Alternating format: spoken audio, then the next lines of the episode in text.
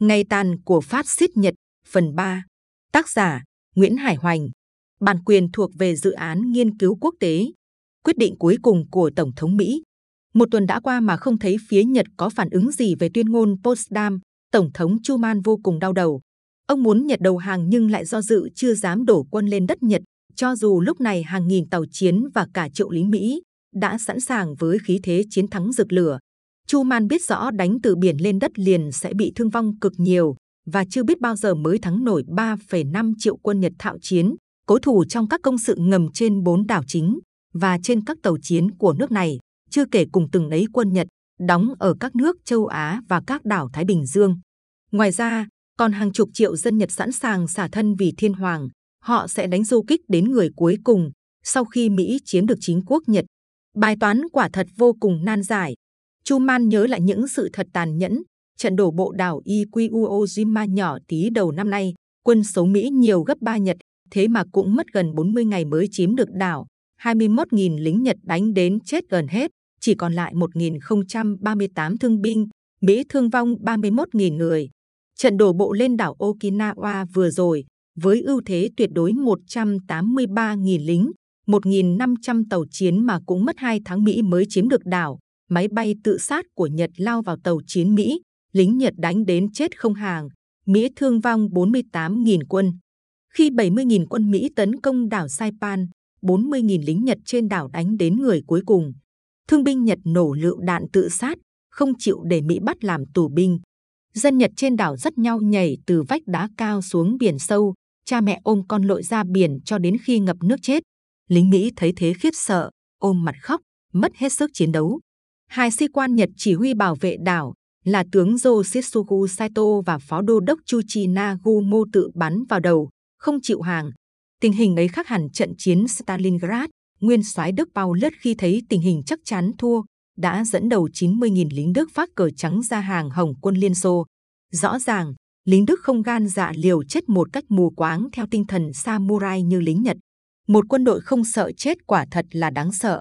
Tổng thống Truman nhớ lại Phương án có tên chiến dịch vương miện tấn công chính quốc Nhật Bản do Bộ Tham mưu Liên quân Mỹ dự thảo mới trình lên ông.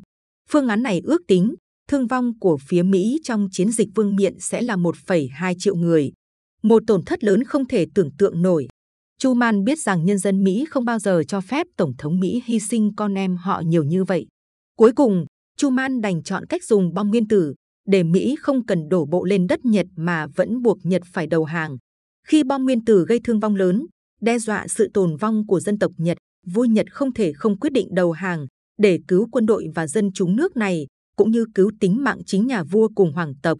Nhưng quyết định này rất có thể làm tên tuổi Truman bị người đời mãi mãi nguyền rủa. Ông sẽ có thể phải chịu trách nhiệm trước lịch sử, là người đầu tiên sử dụng bom nguyên tử.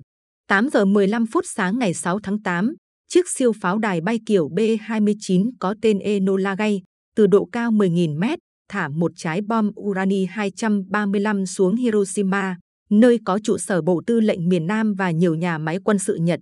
Bầu không khí bị đốt nóng đến 7.000 độ C, cả thành phố thực sự trở thành một biển lửa.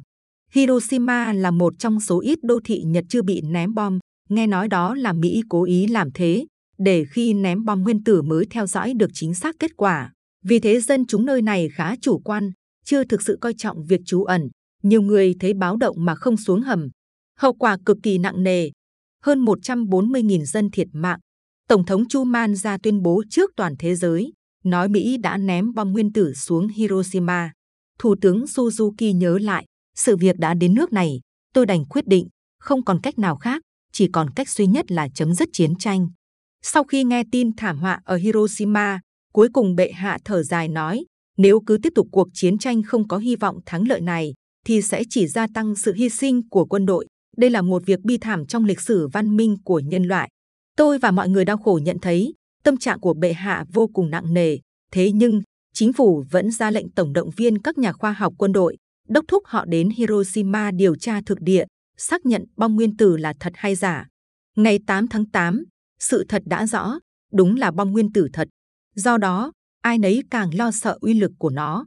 Trích tự chuyện của Suzuki Thực ra, nhà vua chỉ lo cho số phận của mấy triệu lính Nhật còn lại lúc ấy, chứ đâu có nghĩ gì đến sinh mạng dân chúng. nhưng chính phủ Nhật chưa tin Mỹ có bom nguyên tử.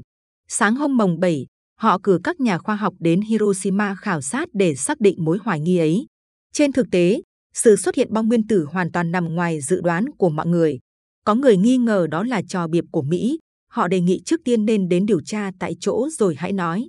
Tối ngày 8, tiến sĩ Nico nước mắt ròng ròng báo cáo tôi. Rất tiếc, đúng là bom nguyên tử. Nhận được báo cáo, Thủ tướng Suzuki chỉ thị tôi sáng mai họp ngay nội các. Ông sẽ tự nói ra ý định chấm dứt chiến tranh. Trích sự thật của việc ngừng chiến, Seiko Mitsu tránh văn phòng chính phủ Nhật nhưng phái chủ chiến lại nêu ra một ý kiến mới. Mỹ chỉ có một quả bom nguyên tử thôi, chẳng có gì đáng sợ cả. 6 giờ sáng hôm mồng 9, lại có tin Liên Xô đã tuyên chiến chống Nhật. Tin ấy có nghĩa là đội quân quan đông của Nhật đóng tại Đông Bắc Trung Quốc đã bị Hồng quân Liên Xô tấn công. 11 giờ 2 phút cùng ngày, quả bom nguyên tử thứ hai, bom plutoni, rơi xuống Nagasaki. Khoảng 70.000 người chết, tổng cộng hơn 200.000 dân Nhật bỏ mạng chỉ vì chính phủ Nhật trần trừ chưa tiếp thu tuyên ngôn Potsdam với lý do chưa dự kiến đầy đủ tình hình. Việc Mỹ ném hai quả bom nguyên tử và Liên Xô tham chiến chống Nhật đều được giải thích bằng lý do Nhật từ chối tiếp thu tuyên ngôn Potsdam. Chính phủ Nhật đã do dự, chậm trễ đưa ra quyết định trước một vấn đề vô cùng hệ trọng tới sự sống còn của dân tộc Nhật. Tất cả chỉ vì họ muốn giữ bằng được chế độ thiên hoàng, họ coi là thiêng liêng bất khả xâm phạm. Điều một Hiến pháp Minh trị 1889 viết, đế quốc Đại Nhật Bản là một khối thống nhất do thiên hoàng cai trị. Điều 3 viết, thiên hoàng thiêng liêng bất khả xâm phạm và điều 4, thiên hoàng là nguyên thủ đất nước, nắm toàn bộ quyền thống trị. Vì thế mà họ chỉ lo giữ quốc thể, tức thể chế thiên hoàng. Có nên cho Nhật giữ lại chế độ thiên hoàng hay không? Vấn đề hóc búa này làm cho người Mỹ đau đầu. Tổng thống Truman đã giải quyết chuyện ấy như thế nào? Còn tiếp một phần,